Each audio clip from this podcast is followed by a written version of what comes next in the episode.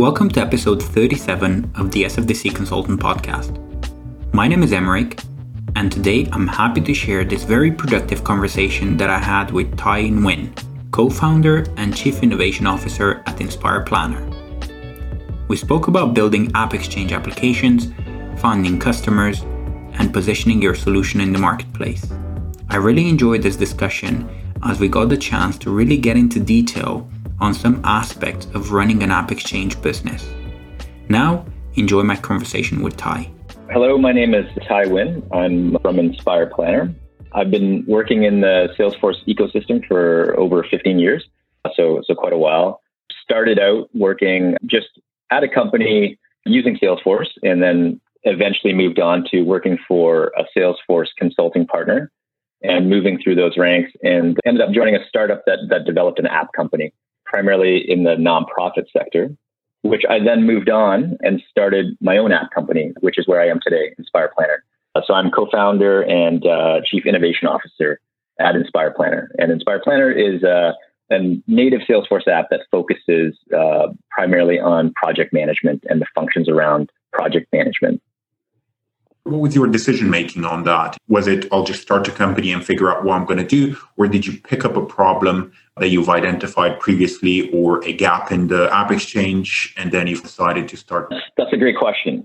So it, it was definitely identifying a specific problem to solve. From my, my past work experience, being that Salesforce consultant, working at the, the consulting shops, there was always that need for a project management tool and a, and a, good project management tool that integrated with Salesforce essentially, since this was the, the, the, the platform that we were not only using internally as, as, an organization, but also deploying and implementing for all of our, our customers and clients. And as I went through that, that work experience, that journey of, of implementing those Salesforce projects, there was always that gap of really finding a good, elegant project management solution that you know wasn't overly clunky that still supported the, the core principles of project management like a microsoft project per se if you're a pr- traditional project manager you want to be able to define dependencies track the slack and define baselines and all that formal training that, that you've gone through and there was always that gap in on the app exchange of, of finding a solution like that um, that really met those needs and those requirements but also something that was affordable as well. There, there were some solutions that offered that, say, like a, a FinancialForce, but then you're having to purchase that whole suite that came along with FinancialForce, which is not very affordable for for organizations that are not that are not at the enterprise level, right? So the specific need we identified or identified was around having that core project management functionality and and, and supporting that integration with Salesforce because there, there were offerings like that that were outside of Salesforce, such as Pro- Microsoft Project or other solutions like that. So native to Salesforce, but also affordable and, and something that was not only something that could be afforded by enterprises, but also by mid market and small SMBs as well. So that was the, the key problem that we identified and basically went to put our talents to work and, and, and thought to ourselves, well, we, I, I am an app builder. I've worked in Salesforce solving problems for, for clients for X number of years. Why not solve this problem as well? And, and that's how Inspire Planner came to fruition. In terms of the actual journey from idea to publish, how I mean, how long did, did you guys uh, work on development and how long did it take you to actually go through the actual security review, I guess, and publish and, and launch mm-hmm. on the App Exchange? I would say the approach we took was very methodical. So we we could have gone to market much faster than we did, but given our experience and, and the approach that we we took, it, it took us a, a, good two years because what we did was we we built a, a, a prototype, a, a minimal viable product, went and tested that. We we were also as part of starting the app company, we all, we also had a consulting arm of our of the business, and so we took that concept and that prototype and validated it with uh, a handful of our consulting customers and basically gathered that that voice of customer gathered the validation continued to build it out to the point where we felt like it was ready for the market and at that point in parallel we were going through the security review process going through the business contracting process with Salesforce. So that that whole process took us a good two years, but I think it was more of a purposeful two years as opposed to trying to get it to market as soon as possible. What I learned from my my past experience around going through that ISV going through the ISV partner process was get your app into that app exchange review process early while you're still building it out and then get that approval uh, or or work through that in parallel as you're still building out the the app and that solution so that again you can expedite that process and, and work those two streams in parallel as opposed to waiting until you, you you have a fully marketable product and then submitting that into the security review because then that that that'll ultimately could extend that timeline. The other thing i wanted to follow up on is while you were validating that idea and while you were going through that early stage of development and of course the fact that you had the opportunity to test that with with consulting partners. How important was that feedback that you've uh, you received, positive or negative? I guess giving you the confidence and also giving you the right decision making process for what to put in the app and what not to put in the app? Yeah, for us, it was absolutely critical feedback. At the end of the day, you can design and build an app that you feel is the most elegant, the most functional, the most sophisticated, but if nobody is going to use it, then it's really worth nothing. So for, for us, that feedback was absolutely critical in, in terms of validating what the need really was, right? And validating our assumptions around satisfying those needs with our functionality. So for us, it was a critical step, but also, as you said, gave us a real degree of confidence in putting our best foot forward when, when we did launch. And also being able to reference that, right? As we go into sales demos and, and, and any sort of sales engagement was walking customers through that process, especially as an early stage app and a, an early stage ISV. You need content like that to, to lead with or share with your, your customers because you may not have very many customers that, that you can reference at that point. So then you need to share that process and that experience of how you got there and why you built what you did and how it's going to benefit them to help convince them that it, it is the right solution for them. What was your journey from launch to getting your first handful of clients? The way I would think about it is if you launch an app and you put so much work into it, you probably have already have one or two names that are going to be your go-to people. We had the benefit of having our consulting arm of the business where we were able to demonstrate pretty immediate value for them because they were part of the whole process of helping us validate the solution. So we were able to secure some of those first customers through that channel, which was really beneficial for us because we already had established relationships with them, right? And they were willing to provide us reviews and establish some marketing content together and things like that. So that was a real benefit for us in, having that ability to do that.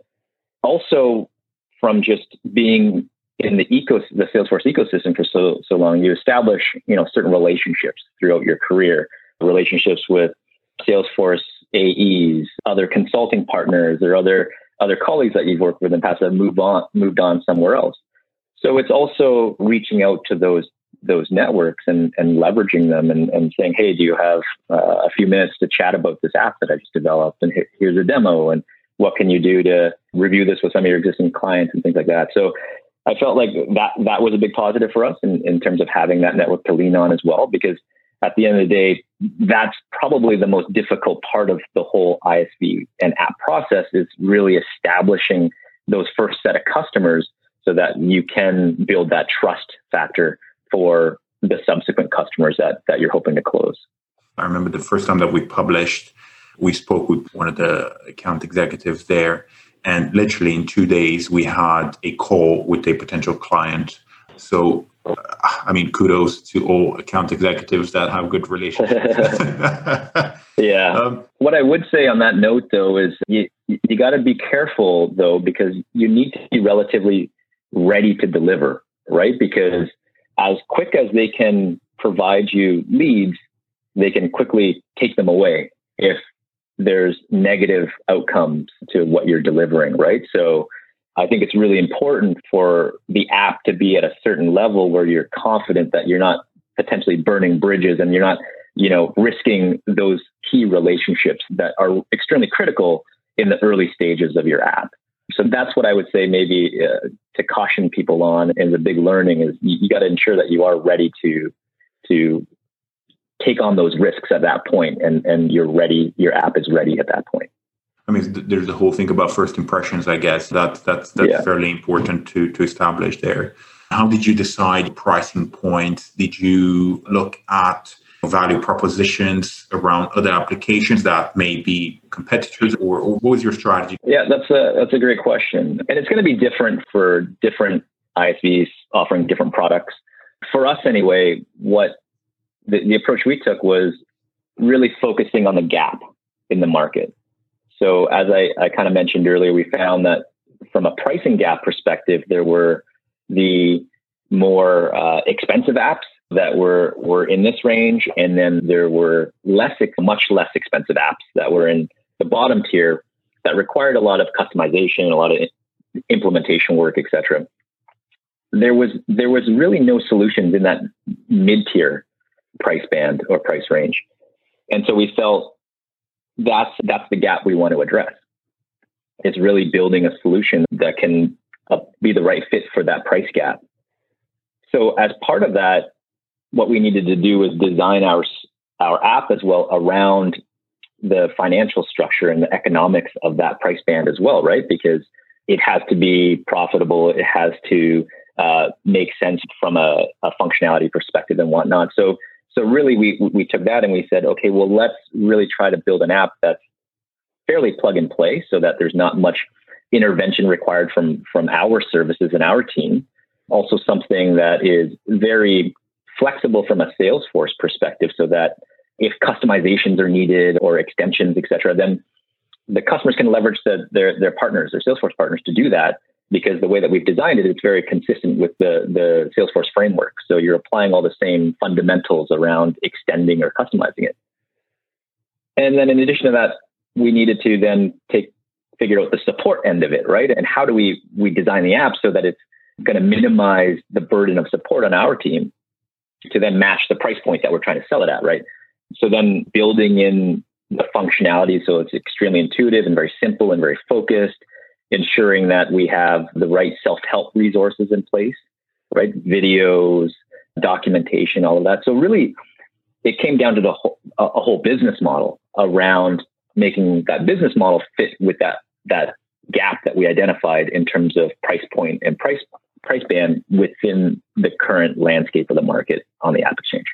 The other thing I wanted to ask, in, in terms of your client base, what are we what are we looking at? Have you started with a client in mind and then you you saw some uh, discrepancies? What I'm thinking about is were you potentially thinking that Salesforce end users may actually be your ideal client, and then you realize probably consultancies are also using them, or was it wasn't really a surprise the fact that your existing client base is what you expected at the beginning? Yeah, so I would say the, the customers that we're signing and the, the customer base that, that we've secured to date has been consistent with our assumptions. Again, being working in the Salesforce ecosystem for so long, you get a really good sense of the the different types of customers that are that are out there and the different types of needs and whatnot.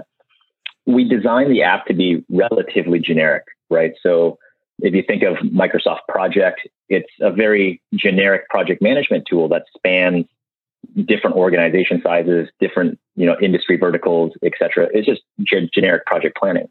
So we've taken that concept and simplified it and integrated it in the Salesforce, essentially making it native. So we we've tried to do that so that we can you know maximize that total addressable market as much as possible, and really just focusing on the application itself and focusing on the functionality and delivering on the, the requirements and, and, and needs around project management, right? So what's what surprised us in a way has been the speed of growth, right? So it's grown much faster than we expected. I think because of our, our thoughtfulness around really addressing a very specific need, very specific gaps, staying very focused on those core fundamentals of as as we grow and as we continue to develop out the app.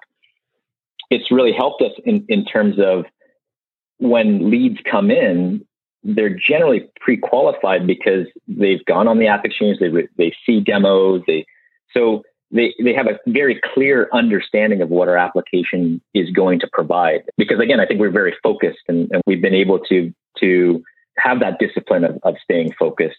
And so for us, as we get these leads that come in, they already have a good understanding of, of what our application does. We get we, we do a demo and it, it just further validates what they already know or, or, already feel. And then the price point closes the deal almost in a way because we're providing such great functionality at, at a price point that's you know lower than what is the alternatives out there on the uh, on the marketplace. So I think all all those connected together from a from a gap perspective and identifying that need and and, and satisfying those needs has really helped us in expediting the adoption and the traction of our, our, our application, which we're we're really proud of.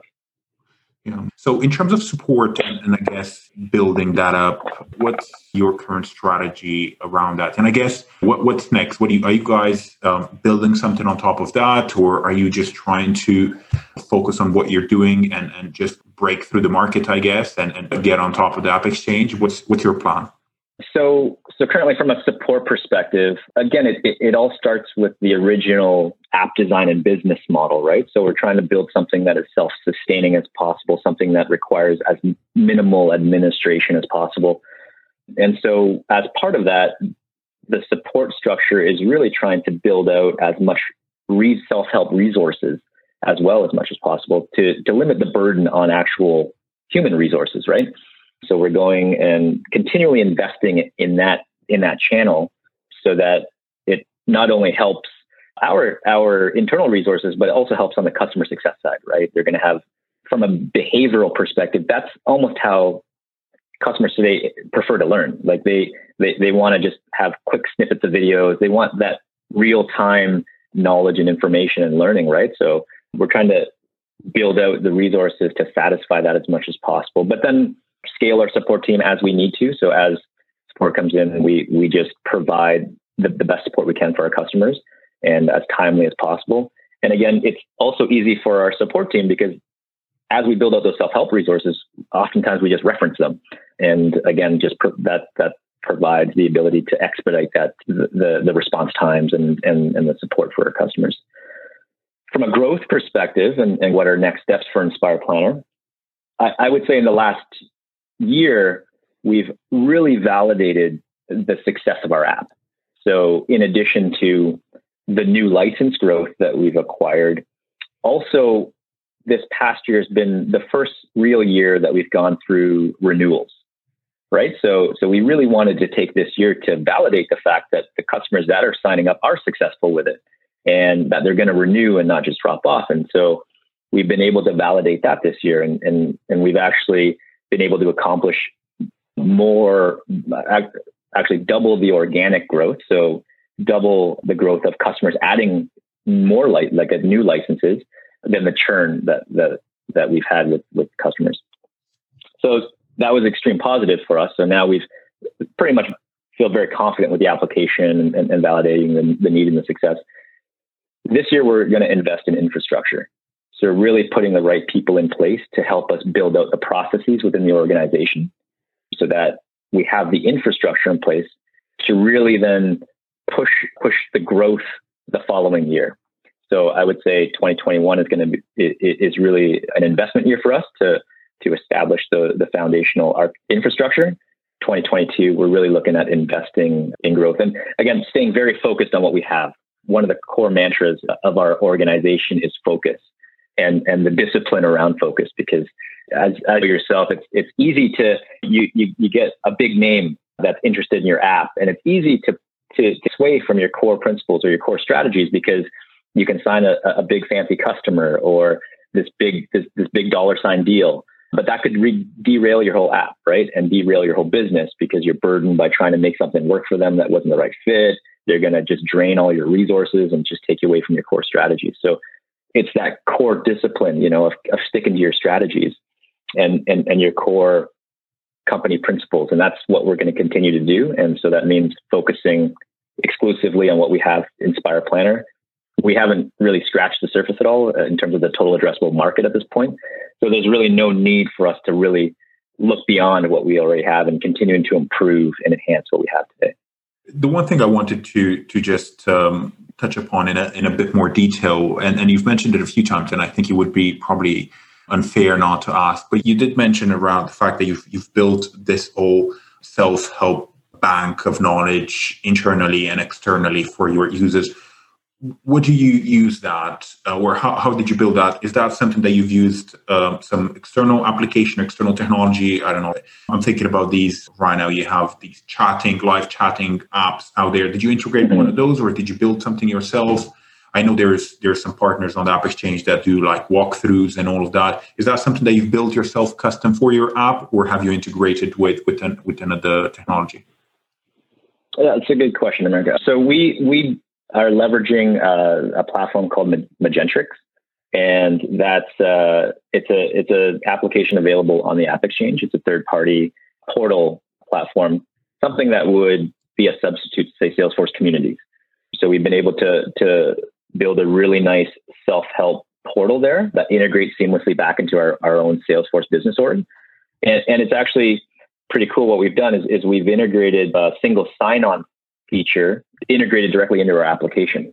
So when users just click on our Inspire Planner Help tab within our app in Salesforce, it auto creates a, a, a, user for them in our help portal and just single signs them on so that they essentially, when they click that tab, they have access to all of those help, self-help resources, but they're able to, you know, click and log a, a, a case right within our, our, our platform without having to go to a, another third party site and log in and figure all that stuff out. It's all seamless, uh, a seamless user experience. So it's been a great solution for us and it, it works really well for us and also provides a, a, lot of convenience and seamlessness for, for our customers. So we've used that. We've also used uh, a tool called tawk.to that we've integrated onto our website. And that's where we have that live chat that gives you access directly to our team and and I would say those are the two primary channels where where we're offering that help and that support. So we're trying to you know provide it at, as in real time as possible, but but obviously we, we only have a limited number of resources, so we're we're trying to use as many tools to then substitute the fact that we don't have endless amount of resources to to be available at all times. Now, the last question from my side what would be a piece of advice that you would give people thinking about starting their own app exchange business, building their own app or component? What would you recommend to people in terms of looking out for, or at least thinking about whenever they're taking this seriously? So, I would say my my biggest takeaway that I would share with others is, and and it's not only the experience I gained from building Inspire Planner, but other other apps for other companies in the past is if you're looking to start building a new app or trying to identify gaps in the marketplace to build an app for, really try to identify something that you're already an expert in or you already have experience or knowledge in. It's you, you can't just go out and find a problem to solve that you don't really know much about just because it's a good problem to solve right because the the there's the idea but then there's the whole execution side of it and and for me, I feel like the success of Inspire Planner has been much to, to do with my experiences in the past and what I'm already an expert in, right? My my career has been around implementing Salesforce, being a project manager on these project implementation projects, being an app designer in the past as well. So I'm drawing upon all those experiences and expertises and really putting it together in, in an application. So I would say it's much more successful than, some other applications I built in the past because I, I, I, didn't really know much about maybe the business processes or the industry at that time. So you're having to go out and do so much validation and you're making so many assumptions. Whereas with Inspire Planner, a lot of it was, I would say, self validated in a way with me and my partner because we had this all of this experience and and we it, it was satisfying a need that we have always identified for ourselves, right? So I would say that goes a long way in being able to solve the problem is having the drawing upon your own expertises and experiences that you can apply to solving that problem and not just finding any random problem to solve because that is the case out there, right? You can build an app to do anything. So it's it's got to be really careful in terms of how you invest that time into solving a problem. I was going to say thank you for your time and thank you for sharing your journey and, and some of the lessons that you've learned along the way. Anything else that you want to you want to mention in case people want to see what you guys are doing in terms of what you're sharing? What are the best places for people to to reach out and, and see what you guys are doing? Yeah, so you can go directly to our website at inspireplanner.com, watch the, the demo videos that we have, and view the content. You can also visit us on our App Exchange listing. Just search for Inspire Planner, and uh, you'll be able to see all of our great reviews that we have there from our customers, as well as all, all of our content that's provided there. Thank you for listening to the SFDC Consultant podcast. Be sure to visit sfdcconsultant.com to access the show notes and discover additional content. If you enjoy the podcast, it would be amazing if you could subscribe, give us a review, and share it with your peers. Until next time, take care.